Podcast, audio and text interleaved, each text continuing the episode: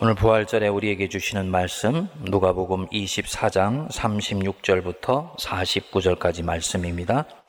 이 말을 할 때 예수께서 친히 그들 가운데 서서 이르시되 너희에게 평강이 있을지어다 하시니 그들이 놀라고 무서워하여 그 보는 것을 영으로 생각하는지라.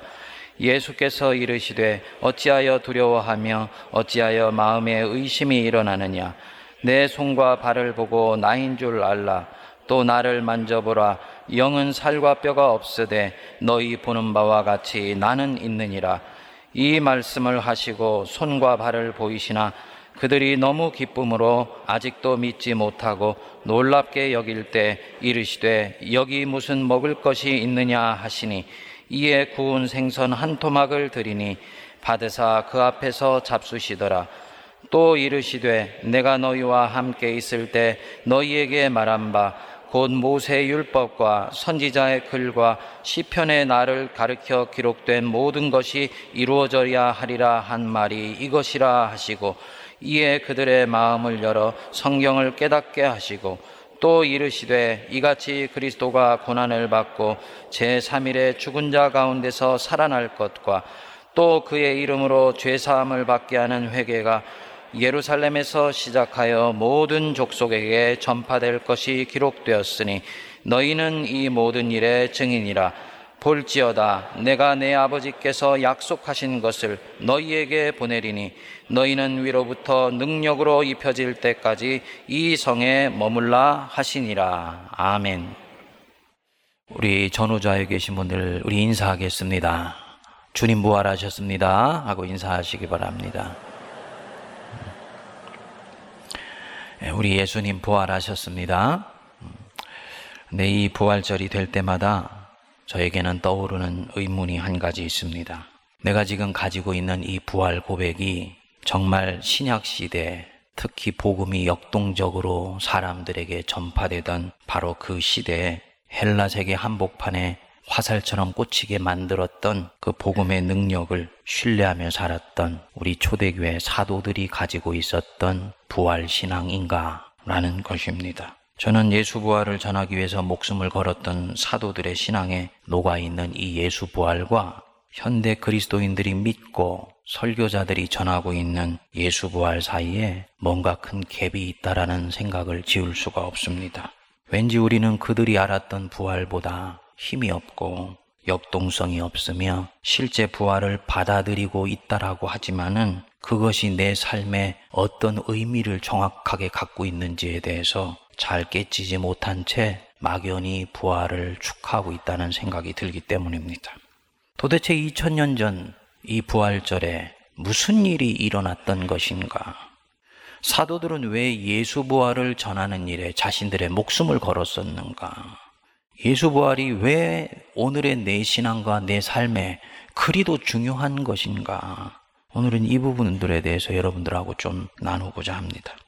예수께서 십자가에 매달려 처참한 죽음을 당하시고 난 뒤에 한 10여일 정도가 지나게 되면서 예루살렘과 유대에는 한 가지 낯선 소문이 떠들기 시작했습니다. 갈릴리에서 온 선지자, 자신을 메시아라고 얘기했던 그 선지자가 죽은 뒤에 실제로 살아났다는 것입니다. 흩어졌던 제자들은 다시 모여들기 시작했고요. 이들은 예수가 다시 살아났다는 소식을 사방에 다니면서 전하게 되었습니다.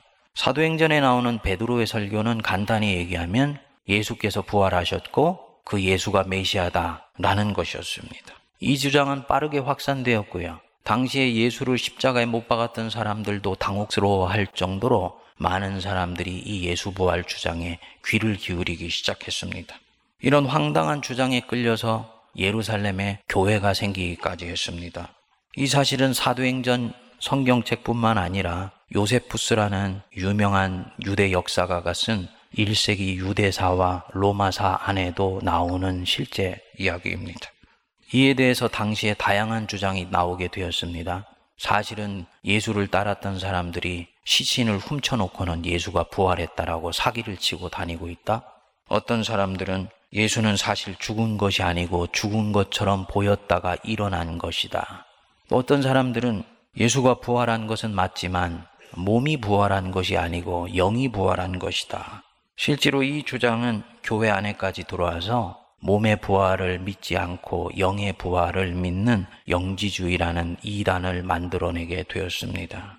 그런데 신약학자 톰 라이트는 이런 주장은 베드로나 바울 같은 1세기 유대인들에게 부활이 어떤 것을 의미한 것이었는지를 정확하게 알게 되면 전혀 사실 무근인 헛된 주장이라고 얘기를 합니다. 만일 베드로와 열한 제자들 그리고 사도 바울이 내가 부활을 보았다 라고 말할 때는 그들에게는 뜻이 대단히 명료했습니다. 첫째, 1세기 유대인들에게 부활은 단연코 몸의 부활이었습니다. 영의 부활은 부활이 아니었습니다. 누군가 부활한 예수의 영을 만났다라고 말을 하면 아 축하합니다. 은혜를 받으셨군요. 라고는 말을 하지만 그것을 부활이라고 말하지는 않습니다. 이들이 부활한 예수를 만났다라고 주장할 때는 죽었다가 실제로 몸이 완전체로 살아난 예수를 만났다라는 뜻이었습니다. 오늘 우리에게 주신 본문 말씀 39절에 내 손과 발을 보고 나인 줄 알라 또 나를 만져보라 영은 살과 뼈가 없으되 너희 보는 바와 같이 나는 있느니라 몸으로 부활하신 예수님을 제자들이 만났다라는 것을 말하는 것입니다. 그리고는 자신이 실제로 살아있는 몸이라는 것을 보이시기 위해서 42절, 43절에는 보면 구운 생선 토막을 드리니 받으사 제자들 앞에서 잡수셨습니다. 몸의 부활을 부활이라고 보기 때문입니다. 둘째로 부활은 철저히 여호와 하나님이 주관하시는 역사로 보았습니다. 자신이 메시아라고 주장하며 살았던 사람이 부활했다라고 말할 때는 바울이 그것을 절대로 받아들일 수 없었던 이유가 바로 이것입니다. 메시아면 하나님이 보낸 왕인데 어떻게 저주를 받아 나무에 매달려 죽은 그 사람이 메시아일 수 있으며 그 거짓 메시아를 어떻게 하나님이 살려내실 수가 있느냐는 것이었습니다. 절대로 받아들일 수가 없었던 것입니다. 셋째로 죽은 자의 부활은 하나님의 통치가 이제 시작되었고 새 시대가 도래했다는 것을 뜻했습니다. 부활한 예수를 만났을 때 내가 새로워지는 것은 말할 것도 없고 새로워지고 있는 내가 살고 있는 이 세상 전체가 완전히 새로워졌다라는 것을 뜻하는 것으로 1세기 유대인들은 받아들였습니다. 그래서 옛 언약이 폐기되고 새 언약이 시작되고 하나님이 모든 압박과 포로 생활로부터 이스라엘을 풀어주시고 자신들에게 자유와 해방을 주시기 시작했다는 것을 말할 때 이들은 부활을 보았고 부활한 예수를 만났다고 보았던 것입니다. 그렇기 때문에 이 1세기 유대인들에게 죽은 자의 부활은 이미 정치적이고 사회적인 해방으로 받아들여졌던 것입니다. 하나님이 실질적으로 통치하시고 하나님의 나라가 이제 이 세상 한복판에 실제로 시작된 것을 말합니다. 죽은 자가 부활했다는 말은 몸이 부활한 것이고요. 옛것이 지나가고 새로운 세상이 실제로 왔다는 것입니다. 나만 새로워진 것이 아니고 세상이 새로워졌다는 것을 뜻합니다. 부활 전의 세상과 부활 이후의 세상은 완전히 다른 세상이라고 이 1세기 유대인들은 믿었습니다. 그리고 그 부활한 사람이 보통 사람이 아니고 메시아라고 자처했던 사람이 죽은 줄 알았는데 하나님이 그를 살려주셨다면 이 부활로 인해서 이 사람이 살아있을 때 말했던 모든 말이나 자기 증언이 사실로 입증되었다라는 것을 하나님이 보증해 주신 것으로 믿었습니다. 만일 베드로를 포함한 열한 제자가 정말로 몸이 부활하신 예수를 만나지를 못했다면 예수의 죽음 이전에 이들이 보였던 태도와 사도행전에 나오는 이들의 태도는 논리상으로 전혀 연결이 되지를 않지요. 스승이 죽는 것을 보고 도망갔던 사람들입니다. 예수 운동은 이것으로 끝났고 자기들은 지난 3년 동안 헛고생했다고 생각했던 사람들입니다. 그런데 어느 날 갑자기 예루살렘 한복판에 나타나서 예수 잡아 죽인 사람들 눈이 시퍼렇게 떠 있는 한복판에서 예수 부활을 외칩니다. 회개하고 이들이 죽인 그 예수를 믿으라고 이 사람들에게 작정하고 전한 것입니다.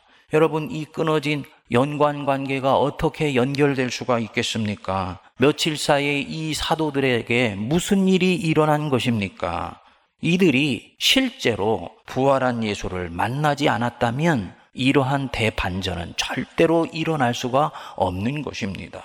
이것으로 밖에 설명이 되지를 않는 거예요. 실제로 사도들도 예수가 부활했다는 것을 처음에는 믿을 수가 없었습니다. 여자들이 와서 말을 했는데도 그 증언을 받아들이지를 않았어요. 37절에도 동일한 말씀이 나옵니다. 놀라고 무서워하며 그 보는 것을 무엇으로 생각했다고요? 영으로 생각했어요. 몸의 부활을 이들도 처음에 믿을 수가 없었습니다. 그런데 영의 부활은 뭐가 아니다? 부활이 아니다. 예수님이 손과 발을 보이셨습니다. 그러니까 41절 보면 우리 같이 읽겠습니다.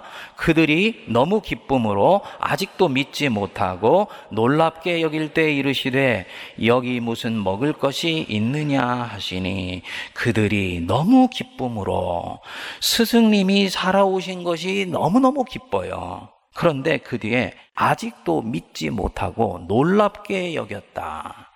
1세기의 유대인의 상황으로 들어가셔야 됩니다. 이게 왜 믿지 못하고 놀랍게 여기느냐?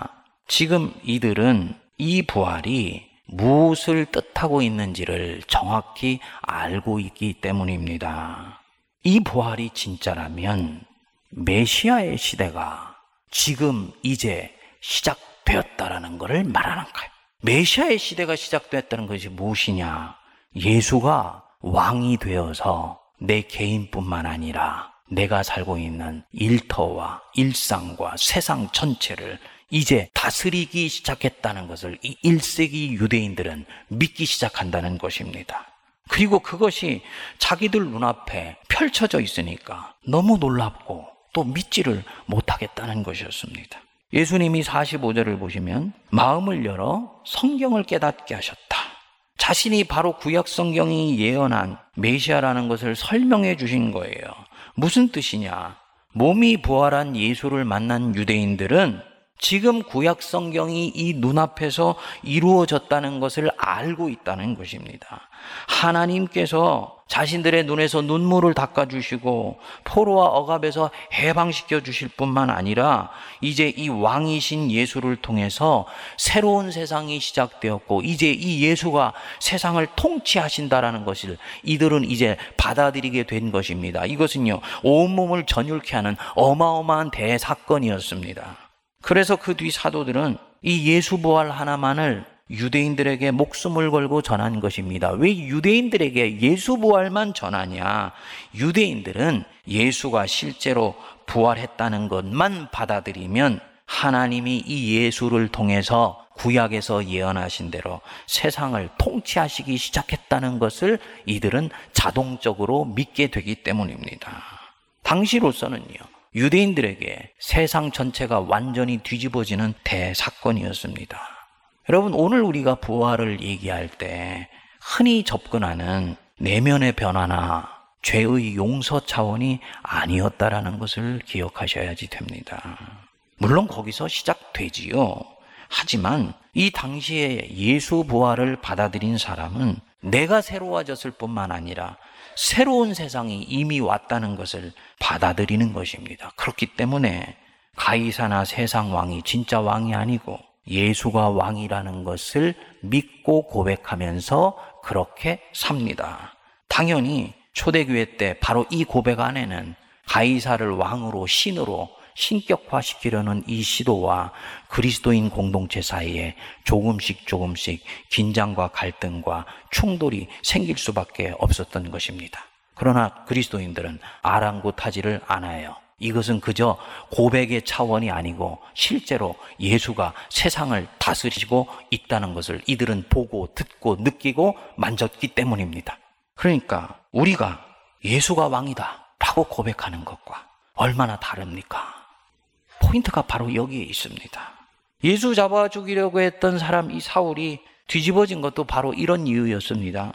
사도행전에서는 사울이 환상을 보았다고 하는데 여기서 이 환상은 환타지나 환영을 뜻하는 것이 아닙니다. 만일 정말 사도 바울이 환상을 환영으로 보았다면 부활이 무엇인지를 알고 있는 이 바울에게 예수 부활을 얘기할 이유가 없는 것이죠. 절대로 자기가 부활한 예수를 만났다고 말할 수가 없는 것입니다. 이 바울은 살아계신 몸이 되는 예수님을 실제로 만났던 거예요. 그렇기 때문에 주변에 있는 모든 사람들은 네가 예수를 만났을 리가 없어. 그는 이미 승천하셨어 라고 얘기하는 사람들에게 자신을 끝까지 만삭되지 못하여 난 자이지만 나는 사도라고 고집을 했던 것입니다. 구약에 능통했던 사람이기 때문에 베드로와 나머지 10명의 사도들보다 더 뚜렷하게 이 예수 부활에 담겨 있는 엄청난 우주적인 대사건의 의미를 바울은 읽었던 것입니다. 실제로 새 시대가 왔다. 예수 앞에 서는 자는 새로운 피조물이 될 뿐만 아니라 그가 살고 있는 모든 세상은 완전히 새로워졌으며 하나님은 예수 부활을 통해서 세상을 완전히 새롭게 하시고 있다라는 것을 바울은 받아들입니다.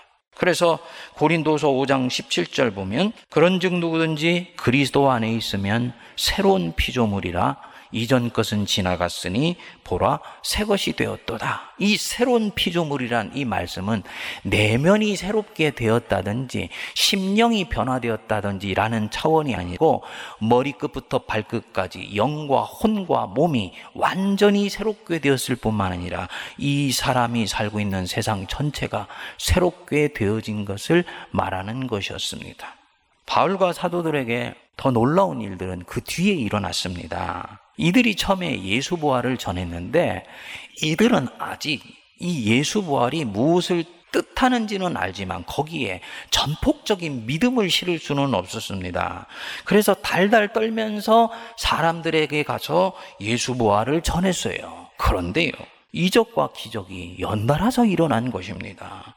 예수 부활을 전하고 예수의 이름만 전했는데 실제로 예수님 살아계셨을 때 일어난 일들이 자기들 눈앞에서 그대로 재현된 것입니다. 예루살렘 성전에서 평생 걷지 못하는 자를 보고 사도 베드로가 선포를 했지요.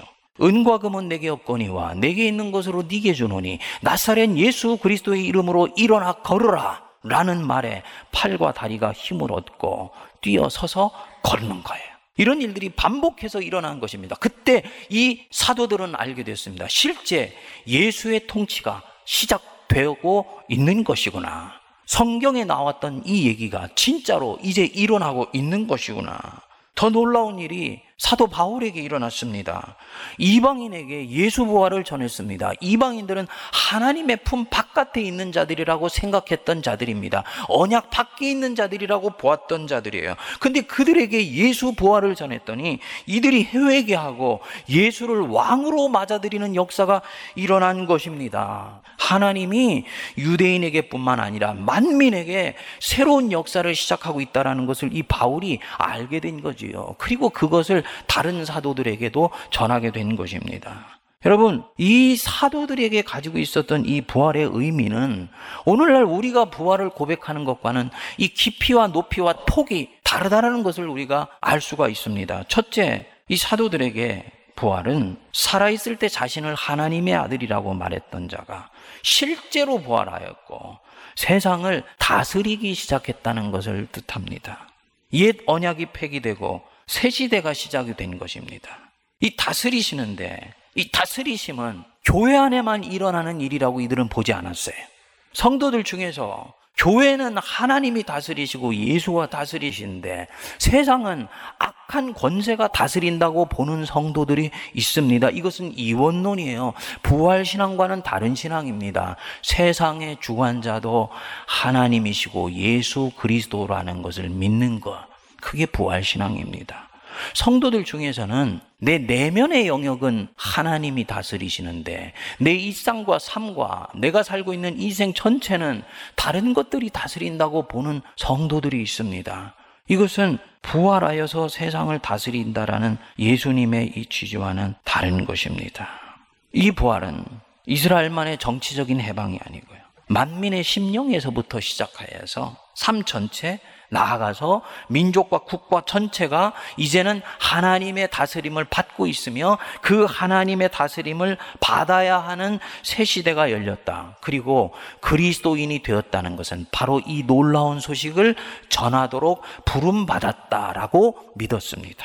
둘째로 예수가 삶과 세계의 주인이 되시고 예수가 왕이라는 뜻입니다. 부활한 예수를 만난 사람들은 부활을 만난 사람들은 예수가 왕이고 예수가 주인이라는 것을 받아들입니다.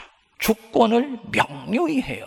그렇기 때문에 내면에서만 예수가 다스리시는 것이 아니라 외면에서도 예수님이 왕이고요. 심리와 일상과 정치가 하나님이 다스리시고 왕 되시는 데서는 분리되지를 않습니다.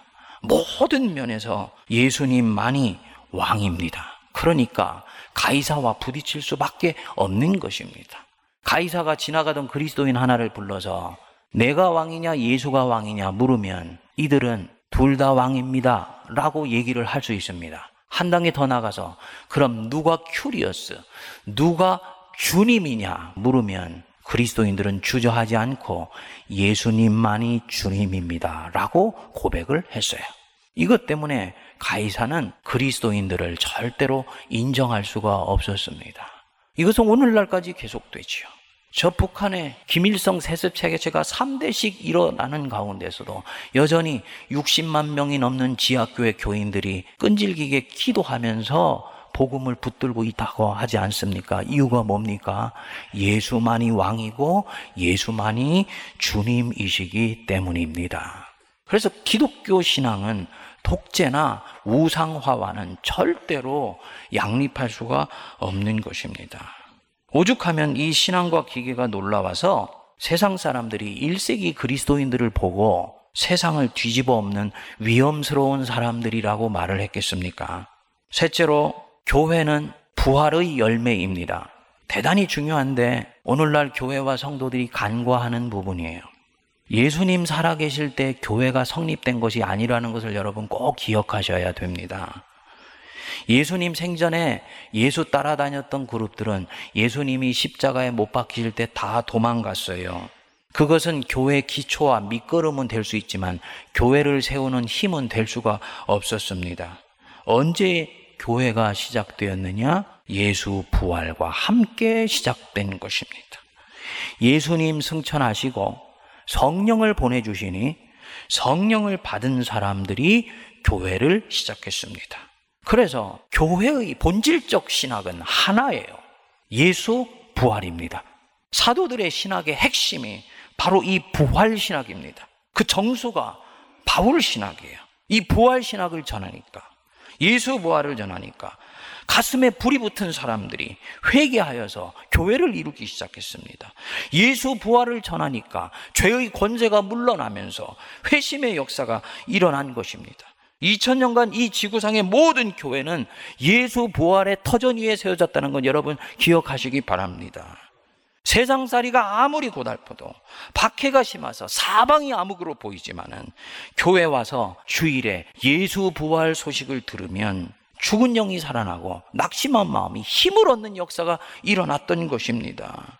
내 주님 죄의 권세를 꿰뜨리셨지. 죽음의 힘이 나를 삼키지 못하지. 원수는 절대로 나를 꺾어버리지 못하지. 나는 세상에 절대로 지지 않을 거야. 예수님 부활하셨기 때문이야.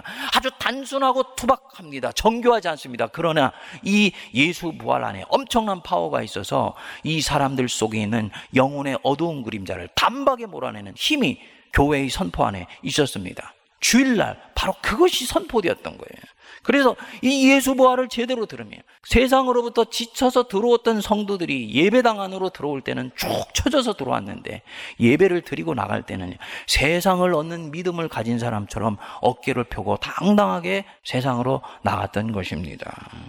죄에 묶여 있던 자 회개해서 죄에서 풀려나고요. 가해자에게 잘 보이려고 전전긍긍 하면서 살아갔던 관리가 예수를 왕으로 모시게 되니까 그날부터 가이사의 불의에 대해서 당당하게 저항하는 역사가 일어났습니다. 사소한 문제로 티격티격 싸웠습니다. 그러는 사람이 주일에 예수 부활의 능력에 참여하면서 그런 사소한 문제로 내가 싸울 일이 아니다. 나는 어마어마한 우주적인 은혜를 입고 살아가는 사람이야. 라고 생각하게 됐을 때 서로가 서로를 용서하는 일이 일어나는 것입니다. 초대교회 때 늘 반복해서 일어났던 일이에요. 부활이 교회를 시작하게 하고 부활이 교회를 이 세상 한복판 속에서 들불처럼 번져나가게 하고 부활이 교회에 엄청난 역동성과 세상에 대한 파괴력을 가져다 주었었습니다.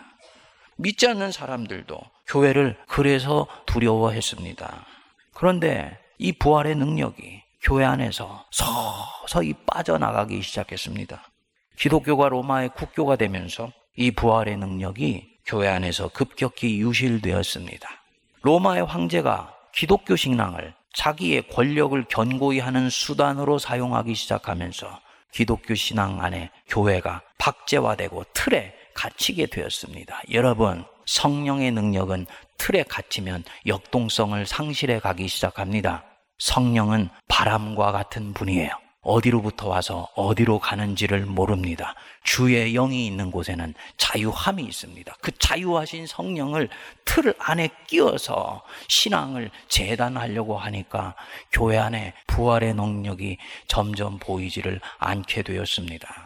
하워드 슈나이더라는 신학자는 그래서 기독교가 로마의 국교가 된 것은 기독교 신앙으로서는 안타까운 일이고 마귀의 괴계였다라고까지 말을 했습니다. 거기에 더해서요. 종교개혁을 통해서 이 부활의 능력이 루터와 칼빈 속에서 다시 일어나기 시작했는데 17세기, 18세기를 거치면서 어떻게든 교회의 신앙을 당시의 주조를 잃었던 과학주의 세계관과 합리주의 철학 속에 끼워 맞추려고 하면서 사람들이 이 부활을 내면의 영역과 내세의 영역으로 가져가기 시작을 했습니다. 바로 이 영향으로 교회의 부활의 능력이 오늘날 보이지를 않는 것입니다.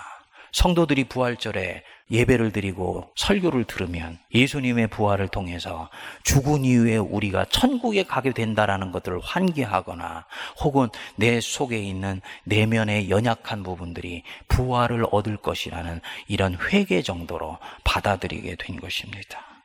사랑하는 여러분, 우리 예수님 실제로 부활하셨습니다. 이것은 신앙 고백의 영역이 아니고 심리의 영역이 아니고 역사적 사실이에요. 실제 몸으로 부활하셨습니다. 그렇기 때문에 1세기 유대인들은 부활만을 외친 거예요. 메시아 우리 왕이 십자가에 매달려 죽으시고 끝난 줄 알았는데 다시 부활했습니다. 그러면 사도들에게는 죽었던 모든 것들이 다시 살아납니다. 지난 3년간 헛된 인생 살았다고 생각하는데 그 인생도 다시 살아나는 것입니다. 그분이 왕입니다. 그분이 주님이에요. 그렇기 때문에 이것을 믿는 성도는 절대로 세상에 주눅들지 않습니다. 왜 예수가 왕인 것을 믿지 못하는 성도들처럼 그렇게 세상 속에 주눅들어 살아가세요? 세상이 나를 삼키면 어떨까 하여서 안절부절 하십니까? 예수가 왕이라는 이 고백을 내면의 영역에서만 가져가고 있을 뿐이지 하나님께서 예수를 통해 실제로 지금 세상을 통치하시고 계시다는 것을 믿지 않기 때문에 세상에 주눅드는 것입니다. 여러분, 여러분들은 부활한 예수를 받아들인 사람들입니다. 맞지요? 그러면 예수께서 내 일상도 다스리시고 내 비즈니스의 영역도 다스리시고 결국 거기에는 하나님의 왕권의 깃발이 꽂히기를 바라신다는 것 믿으시기 바랍니다. 이미 그 일을 성도들을 통해서 시작하셨다는 것을 믿으세요.